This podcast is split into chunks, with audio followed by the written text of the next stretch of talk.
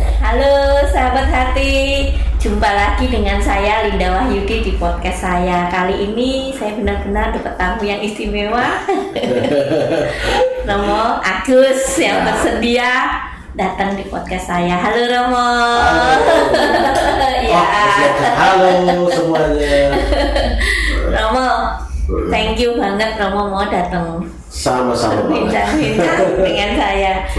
Romo yang pertama saya ingin tanya itu uh, kisah sedikit aja Romo panggilan Romo. Kenapa Romo tiba-tiba tertarik jadi imam gitu loh? Apakah mulai dari kecil atau ujuk-ujuk? Kalau orang Jawa bilang ujuk-ujuk itu besar tiba-tiba. Mau jadi. Ah gitu. Gimana Romo? Uh, kalau bilang sejarah sih awalnya ya tertarik sebagai seorang anak kecil itu waktu masih SD lihat oh Romo itu bajunya bagus oh dia pimpin misa di depan semua orang harus lihat dia.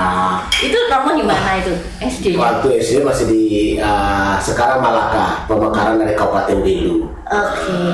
di Flores itu Romo ya? Uh, Timor Timor uh, okay. Pulau Timor kami. Oke. Okay. terus Romo jadi setelah itu sempat hilang lah namanya anak-anak. Lalu masuk SMP begitu mau tamat SMP baru mulai ada kembali keinginan. Nah, jadi ah Eh, kebetulan waktu itu Romo Sintus masih diakon Romo Sintus Nahat ini ya sekarang di seminari ya dan dia bilang mau nggak engkau ke Bali ya mau aja karena dengan nama Bali kan tapi untuk kok mau jadi imam tuh belum terlalu apalah berpikir jauh ke sana tapi orang tua langsung setuju Romo Iya, orang tua setuju. Romo berapa bersaudara sih? Kami berenam. Berenam. Romo nomor berapa? Nomor enam. Oh, so. Di atasnya Romo ada yang laki-laki? Uh, di atas satu laki dari nomor satu sampai empat perempuan. Iya. Lima dan enam laki-laki. Saya nomor enam. Oke, okay, jadi ketika Romo minta izin mau masuk seminari, dikasih izin dikasih langsung. izin. Oke. Okay. Oke. Okay. Jadi di atas atasnya Romo semua sudah menikah. Semua sudah menikah. Kemudian Romo ke Bali. Ke Bali. Itu seminari Tuke. Tuke. Oke. Okay. Terus, terus pertama kali Romo jauh dari orang tua kan itu?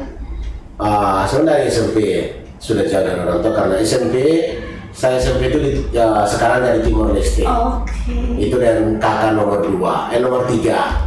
Oke. Okay. Jadi buat Romo tidak terlalu berat. Tidak terlalu berat lah, sudah agak terbiasa.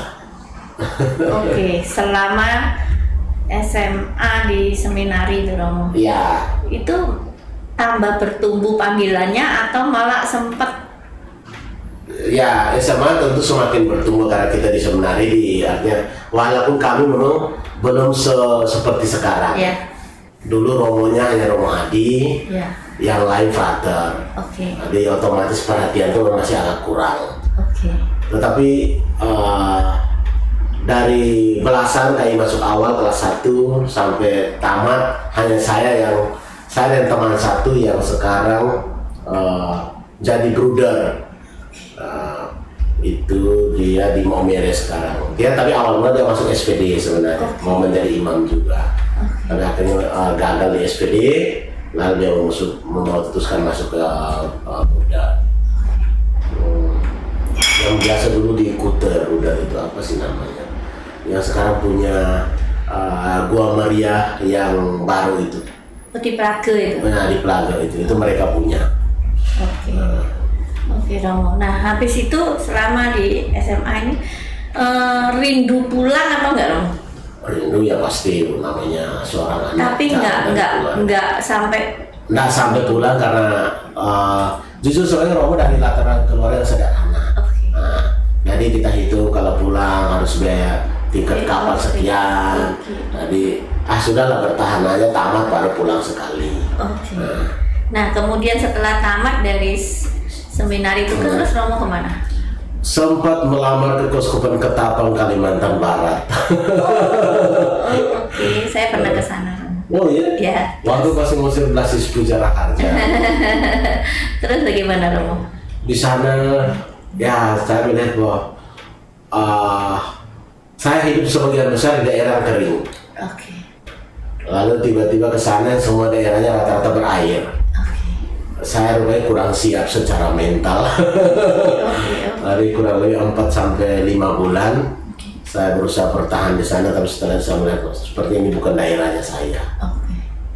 Terus balik ke Lalu balik ke Bali minta uh, kepada Romo Hadi untuk tinggal dulu di sini Oke. sambil saya menata kembali panggilan saya. Oke. Lalu kebetulan waktu perpindahan pergantian dari Romo Hadi ke Romo Wanto kalau Iya. nggak salah. Iya. Nah, jadi masih Wanto di sana. Lalu setelah saya melamar kembali ke Keuskupan Denpasar. Dan Romo kuliah di kuliah di uh, Maumere. Primavera. Tahun berapa itu? Romo?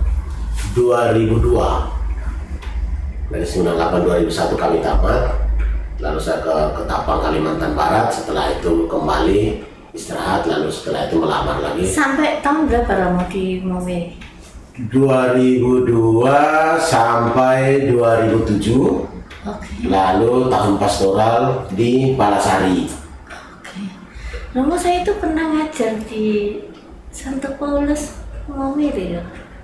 oh ya sementara tingginya Iya. SPF kali dari waktu Iya. hmm, Tahun 2010 kalau nggak salah. Kami waktu itu guru bahasa Indonesianya Ibu Matilis Banda dosen unut juga dia sastra Saya diundang sama Romo Henry Almahun. oh Pater Henry Ya, Pater Henry Dunewur ya Iya. sudah meninggal nah. yes. Bermula dari saya mengisi eh, di retret liturgi mereka, Hmm. para imam, saya diajak sama Romo Boli Ujan. oh ya itu tahun berapa ibu Aduh, saya lupa 2009 2010 kayaknya ya. Kemudian saya diundang Hmm. untuk ngajar di Redalero Humilitika Anak. oh Masuk tiap tingkat. tiap tingkat ya Iya.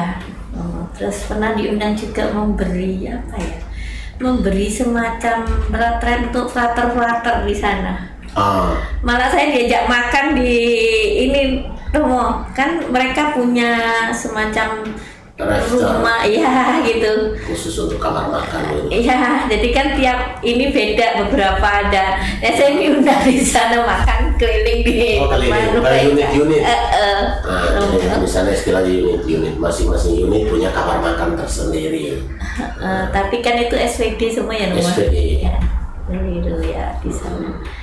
Oke, jadi Romo di sana sampai selesai ya Romo? Iya, Habisanya di 2009 lalu kembali untuk lanjutkan pasca sarjana namanya. Oh, di sana juga? Di sana juga. Jadi kami satu tempat kuliah saja. Oke.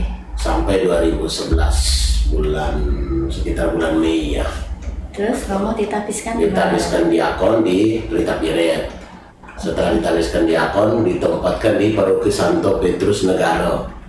Oh, Eh, sampai Oktober ditabiskan di NBSP Nusa Dua tahun 2011 2011. kami bertiga saya Romo Agustinus Wayan Yulianto dengan Romo Robertus Gaganae Oke.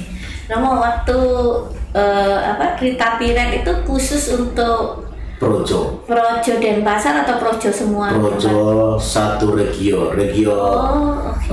eh, ND kita Nusa.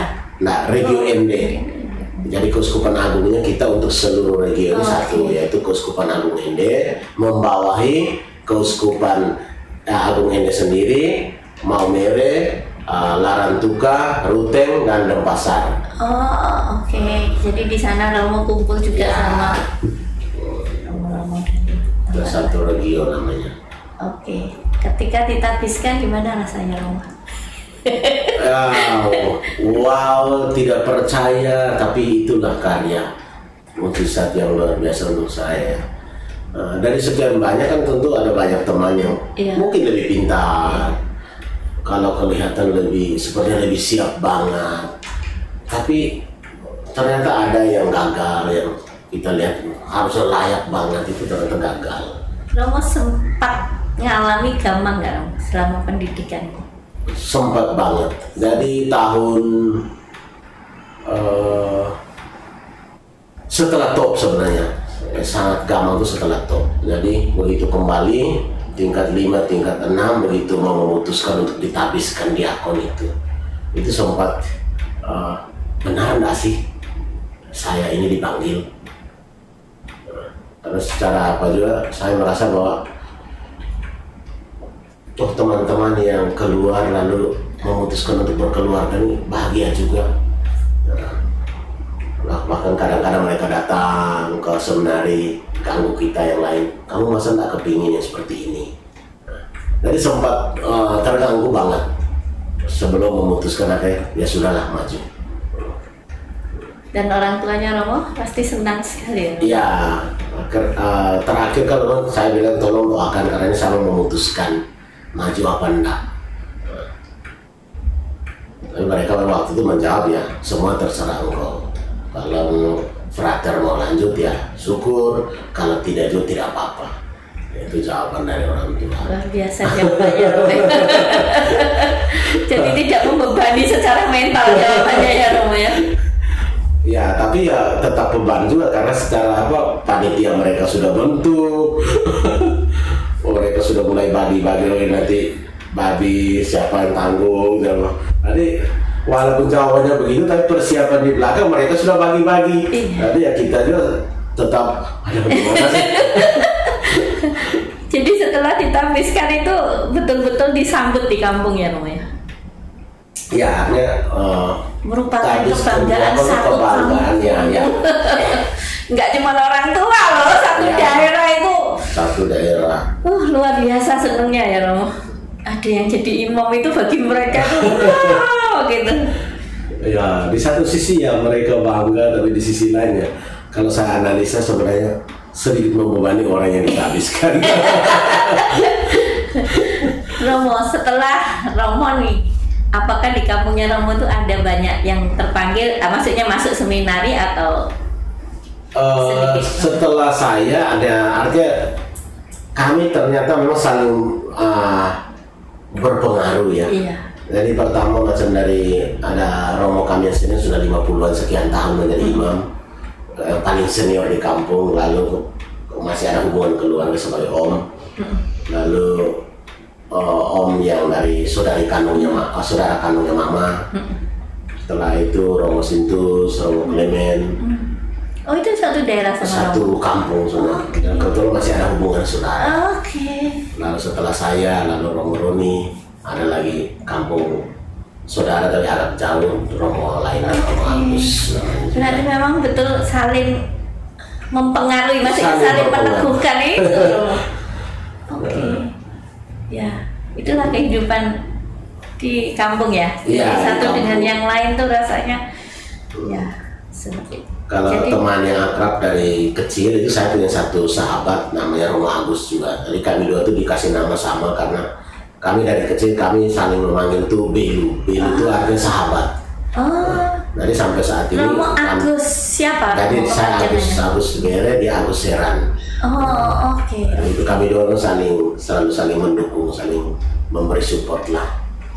Itu gunanya sahabat dong. nah Romo ngomong-ngomong nih setelah ditabis nih uh. Romo di tahun 2011 berarti 9 tahun hampir 9 tahun hampir 10 sekarang. hampir 10 ya Romo Nah, pasti ada beberapa pengalaman ya Romo di situ. Hmm. Nah, kira-kira saya tahu semua tiap paroki pasti ada pengalaman yang menarik. Hmm. Tapi dari sekian banyak itu bisa nggak Romo ceritakan satu dua peristiwa yang membuat Romo mungkin mengalami satu tantangan hmm. gitu yang menurut Romo wah cukup ini gitu pernah nggak Romo mengalami seperti itu pengalaman yang cukup menantang iman saya tentu ya sekali pastor paroki ya di paroki yang terakhir yang sekarang sementara iya. saya pegang uh, ketika berhadapan dengan masalah semua harus saya memutuskan di satu sisi mungkin uh, umat merasa bahwa saya lebih muda dari mereka. Betul termasuk DPP mungkin ya DPP dan ah, ini kan rombongnya lebih muda. Tapi di satu sisi saya lah yang harus memutuskan karena yang ketok palu. Mengambil keputusan dan bertanggung jawab atas semua keputusan itu. Dalam situasi terbatas macam itulah uh, saya sampai pada satu ucapan yang sampai sekarang saya selalu ingat ya. Tuhan engkau lah yang memilih saya. Maka tolong bantu selesaikan ini. Ini satu istilah yang menurut saya sedikit membuat saya lebih dikuatkan. Mengandalkan Tuhan ya. ya? Karena dia sudah memilih saya sederhana yang lemah ini. Pasti dia akan menyelesaikannya juga. Luar biasa Romo. itu yang membuat saya akhirnya sudah tuh saya tetap melangkah Romo pernah nggak sebagai seorang imam yang mengalami kayak kelesuhan gitu, lesu gitu. Romo. pernah jadi eh, kelesuan itu terjadi sebenarnya eh, hidup seorang imam itu kan naik dan turun ya Hmm, pasti. kadang kita semangat Iya. sekali tapi kadang kita merasa bahwa aduh kita sebenarnya uh, butuh sesuatu yang lain Nah, nah, ketika kita secara pribadi saya uh, mengalami kelesuan yang paling nyata itu sebenarnya uh, tahun. Tahun pertama masuk tahun kedua saya menjadi pastor paroki itu saya merasa bahwa kadang terlena itu berbahaya. Bahwa semua kan Baik-baik eh, saja. baik-baik saja. Engkau enggak apa-apa kok. Jalan aja. Enggak usah terlalu pusing. Enggak usah terlalu memikirkan. Eh, jadi akhirnya semuanya hanya sekedar ya sudahlah jalankan tugas saja. Tidak begitu menghayati.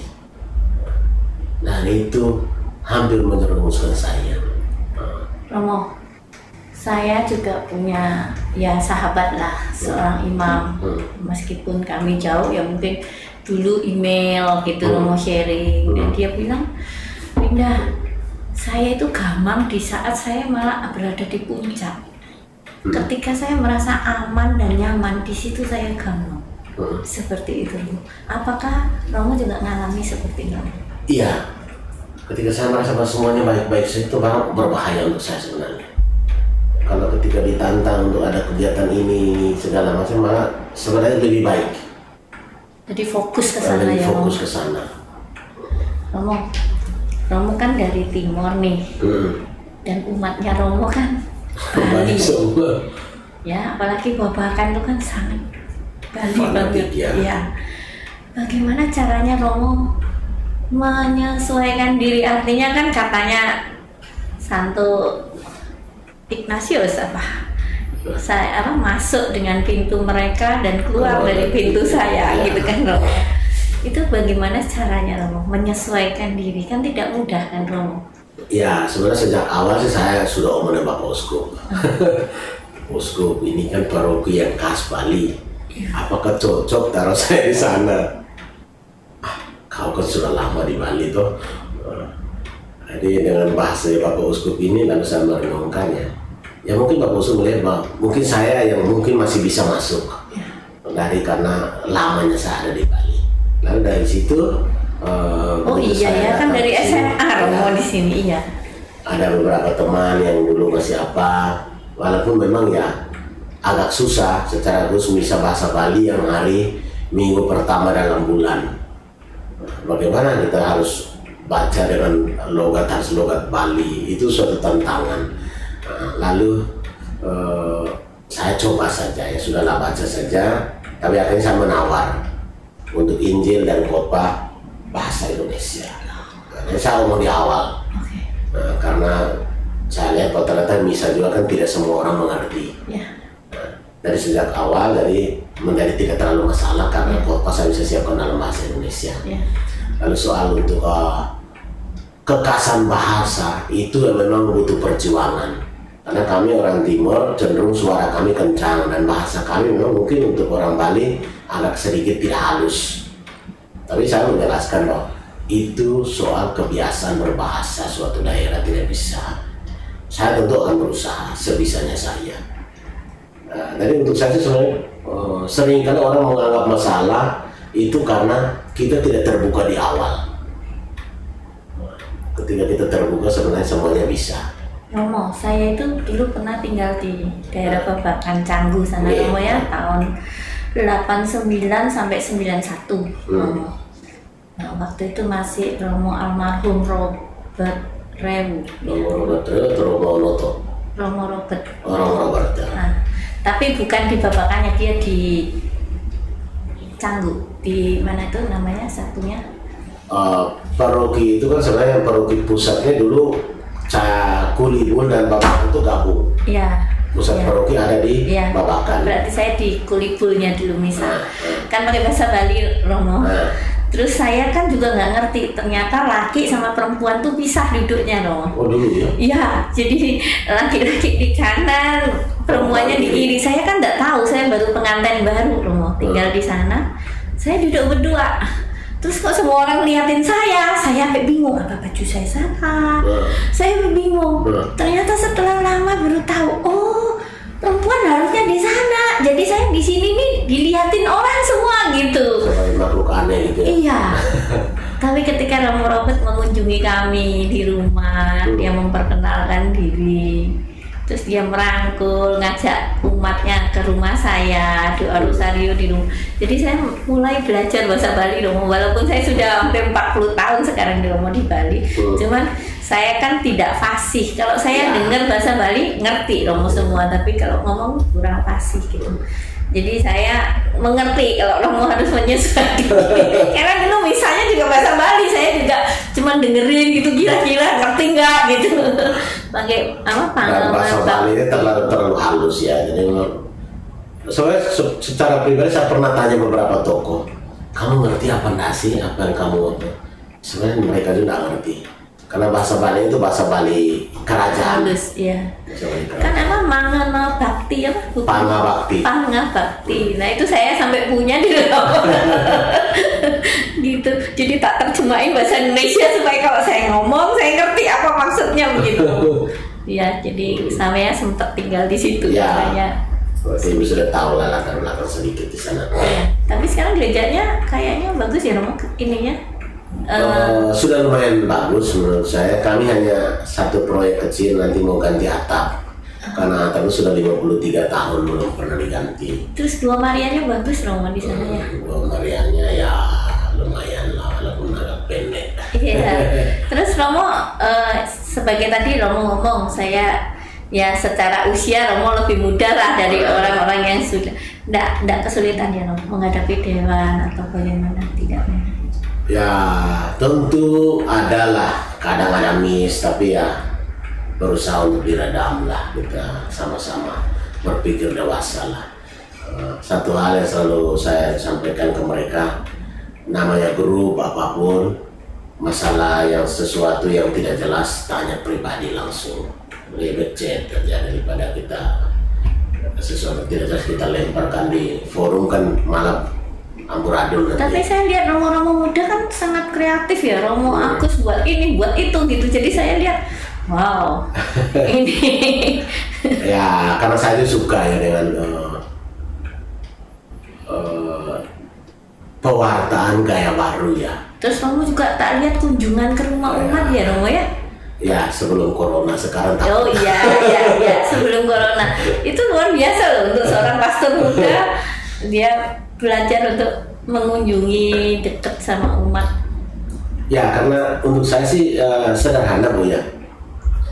Eh, kita tidak bisa memahami umat secara lebih baik kalau kita hanya di belakang altar. Tapi kalau saya turun ke sana ngobrol dengan mereka secara langsung saya bisa tahu ini bagaimana sih keluarga ini? Seberapa sih dia mampu apa enggak? Mereka juga bisa lebih dekat sama Ya. Romo ya, secara psikologi ya Romo ya dikunjungin. Iya, lebih welcome katanya iya. Nah saya sebelahnya katedral, saya kepengen juga dikunjungi sama imam. Sih mungkin dia akan kesulitan banget. Iya, umatnya berapa ribu bagi waktunya tidak akan cukup. Kalau kami memang masih bisa karena umat saya masih sedikit Nah, ini kan mimpi umat kan boleh ya. Romo. 25 tahun saya tetanggaan saya pengen sekali-kali dikunjungi juga gitu. Kayaknya Enggak, ini bercanda ya. sebulan. Lalu ya. Eh, walaupun tetap ini jaga jarak tapi dia bilang apa? Selama saya menjadi Katolik baru Romo yang datang ke rumah saya. Saya aduh Tuhan. Ternyata apa ibu rindukan itu ada benarnya Emang secara pribadi ada umat yang rumahnya tidak pernah disamperin oleh pastornya. Ada satu kerinduan mendalam sebenarnya gembalanya datang sesekali atau ya dalam tiga Saya cuma tahun. beda satu tembok loh dong. Nggak ini bercanda lah mau bercanda. Tapi ini ada untuk Romo ceritakan umat yang dibabakan ya. Iya. Supaya Romo tidak tidak masuk. Bahwa memang itu bahasanya dia langsung. Romo selama saya menjadi seorang Katolik, ini baru pertama kalinya Romo datang. Seorang Romo mengunjungi rumah saya. Ini umatnya kalau Romo dibabakan saya. Memang dia ah, bukan asli orang Bali, tapi sudah lama masuk sebagai umat paroki itu. Dari keluarga besarnya dia bilang, Konghucu atau budaya. Romo sekarang kita beralih topik nih Romo. Nih, Romo kalau lihat anak-anak muda sekarang ya Romo UMK lah di ini. Romo eh, gimana caranya pendekatan ke mereka ya Romo ya? Kayaknya sekarang kan sudah mendingan Romo. Kalau dulu setahu saya ini kan saya udah tua umurnya Romo ya. Setahu saya dulu kan tugasnya cuman maaf jaga parkir begitu ya dalam Ah. misa-misa besar ya Hmm. cuman begitu kayaknya sekarang ini OMK lebih Lebih hidup. sudah lebih hidup lebih masuk ya Romo. Eh, sejak awal kalau saya masuk babakan ya, kalau saya memang dari begitu ditabiskan lebih banyak bergelut di orang muda soalnya. Dari selama di Palasari, di Negaro, di Tabanan, eh, saya memang lebih dekat dengan anak-anak muda. Untuk saya saya merasa bahwa mereka butuh teman. ya betul itu yang selalu saya ingin uh, sampaikan ke mereka bahwa saya adalah temanmu ada apa-apa datanglah kita ngomong. Maka ya kadang-kadang memang ya namanya untuk dekat anak muda tuh ya uh, mau dibilang gampang ya kalau kita masuk ke caranya mereka. Tapi kalau mau bilang susah ya susah juga. Karena jiwanya mereka memang susah ditebak. Nah, susah ditebak. Tapi bersyukur bahwa saya eh, di Babakan saya merasa bahwa secara pribadi saya cukup dekat dengan anak muda mereka ada acara apa pun mereka bisa undang kita undang saya secara pribadi. Eh, lalu kita bisa cerita banyak hal. Eh, jadi untuk eh, kegiatan-kegiatan sih memang cukup hidup untuk Babakan secara khusus ya Eh, kami melihat bahwa orang muda memang harus sistem ulur, tidak bisa kita ah, terlalu genggam aturan kaku, itu mati dia pasti. Tapi tidak bisa kita los los los losnya, itu pasti amburadul.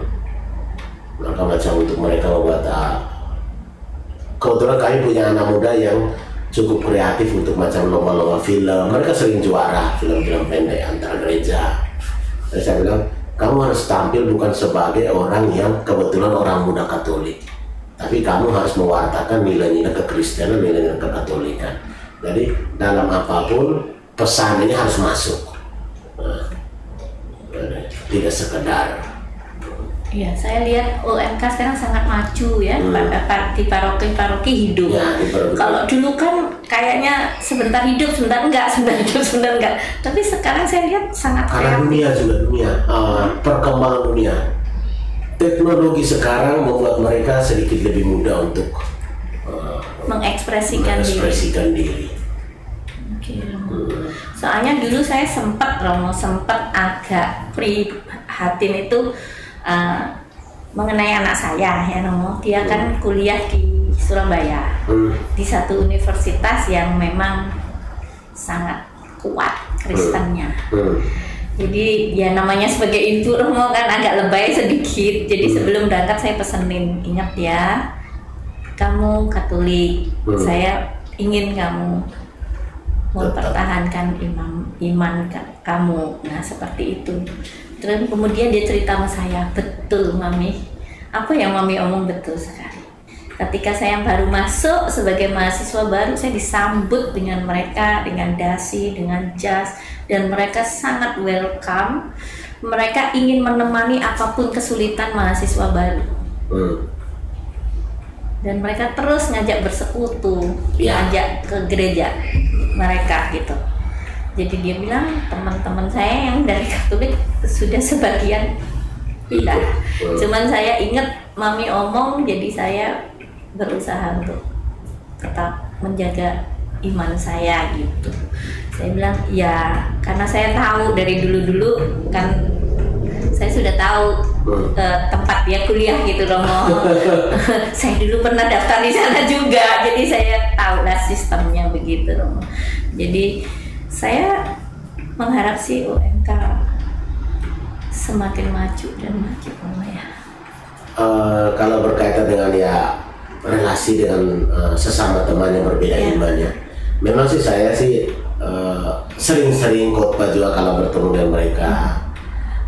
Istilah biasa pakai untuk bercandain mereka itu eh, jangan jual Kristus demi Kristin dan jangan jual Kristus demi Kristo. Nah, jadi itu istilah yang saya pakai untuk bercandain mereka supaya maksudnya oh dalam candaan itu ada pesan sebenarnya yang mau dikatakan ya untuk saya bahwa eh, sekali dibaptis Katolik cukuplah sekali. Nah, tapi memang eh, susah ya. Sebagai seorang pastor kadang kalau kita terlalu cerewet hal Iya. hal ini juga orang akan pikir, Iya. "Ah, kan anak saya bukan Iya. anakmu. Saya juga merangkul semua sih. Jadi beberapa keluarga yang sudah beralih nggak bilang ke saya dulu anak saya itu waktu masih di gereja Katolik tuh suruh misa susahnya setengah mati, suruh bangun aja susahnya setengah mati.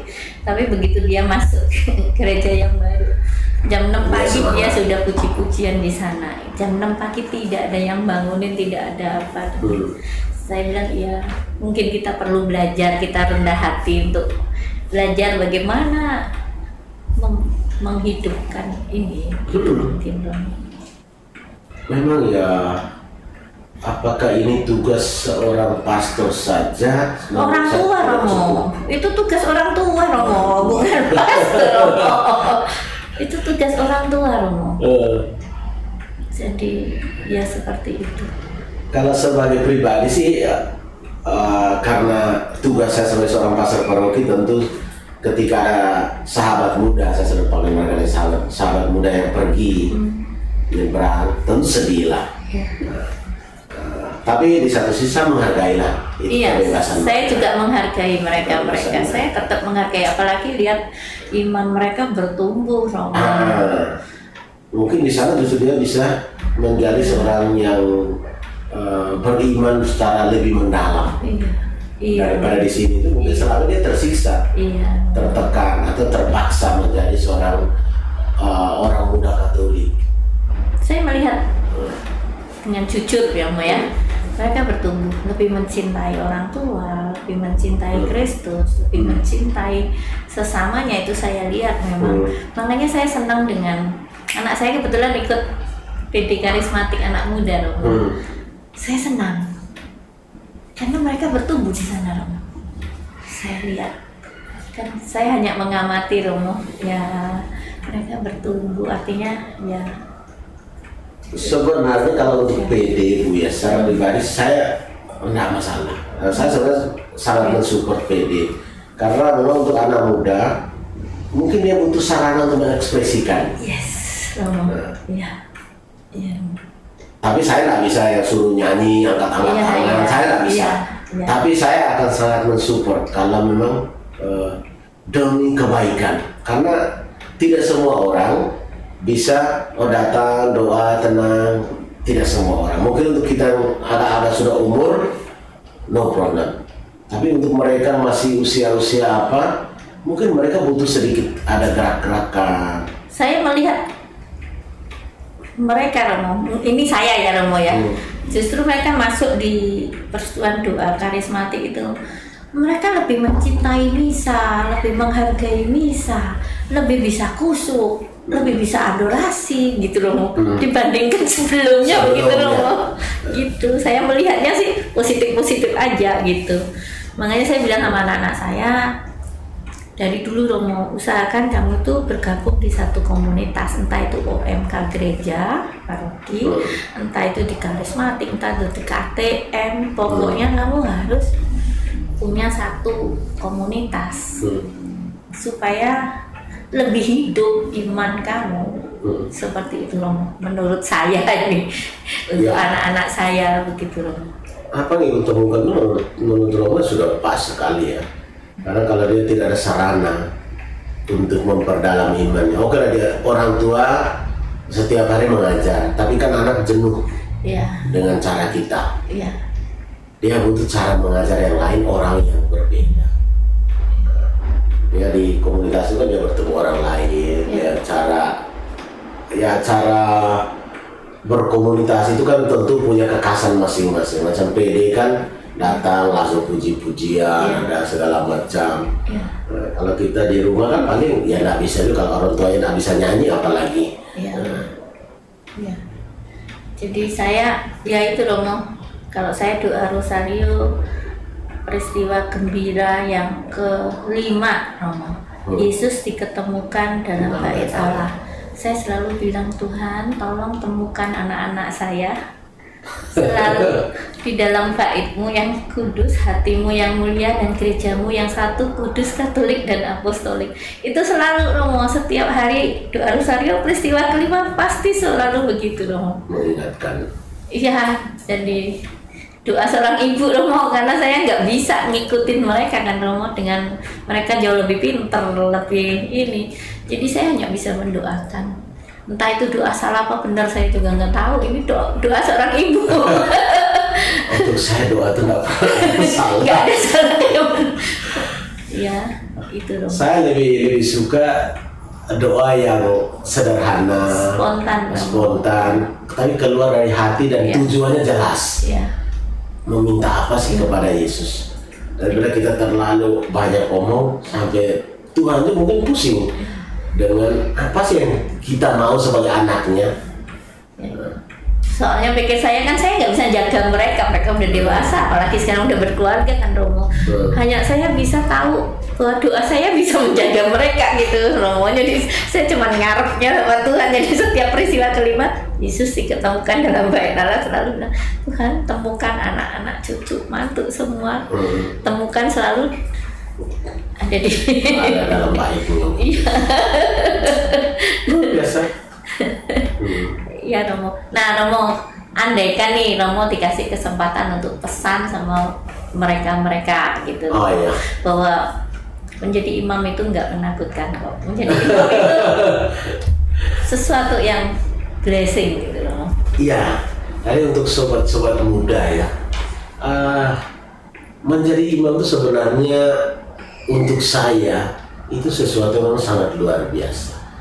Dalam segala kekurangan, kelemahan, tapi Tuhan memang menyempurnakan selalu. Saya bisa bertemu dengan banyak orang yang hebat, banyak orang yang sebenarnya kalau bukan karena saya seorang imam mungkin tidak akan mau eh, peduli.